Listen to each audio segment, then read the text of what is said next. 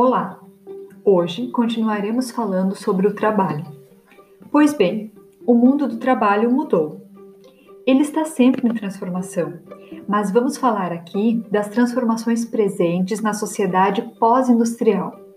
Que tipo de trabalho essa sociedade exige? Ou que tipo de trabalhador ela requer?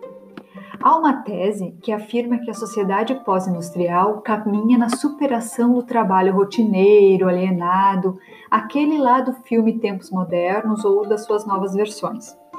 E deixou o trabalho mais instigante, criativo, flexível, que comporta aspectos comunicativos, afetivos, que transforma o trabalhador em um sujeito ativo, que toma decisões. Essas seriam inclusive algumas características relacionadas ao conceito de trabalho imaterial. O que é esse tipo de trabalho? O trabalho material não se reduz aos serviços, mas se refere a todas aquelas atividades que possuem como característica fundamental o uso do conhecimento, da cooperação e da comunicação, transformando os elementos subjetivos também em produtivos para pensar essa subjetividade, podemos tomar como exemplo a produção de um tênis.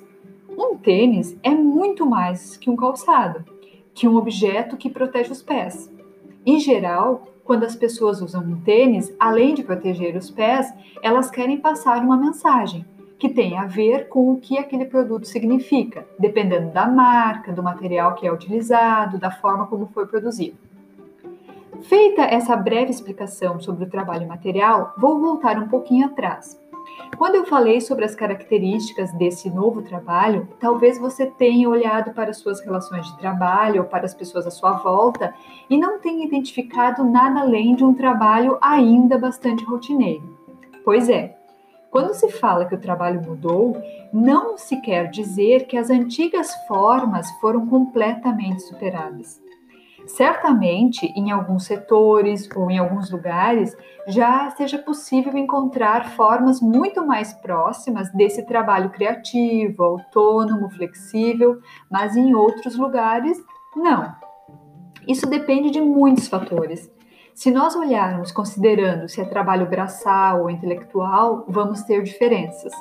Se olharmos por nível de qualificação para o desenvolvimento da função, também vamos ver diferenças. A pergunta é: o quanto no Brasil estamos próximos de uma forma de organização do trabalho que tem as características apregoadas por essas leituras da sociedade pós-industrial? Ou ainda, o que seria necessário para isso?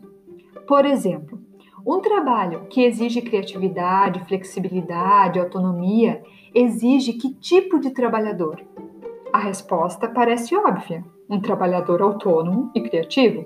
Pois bem, como chegamos até esse tipo de trabalhador? Qual a formação que nossos trabalhadores possuem? Qualquer tipo de formação desenvolve trabalhadores autônomos e criativos? Se você for estudante, pense: a escola, no modelo hegemônico como se apresenta, desenvolve essas características nos seus estudantes?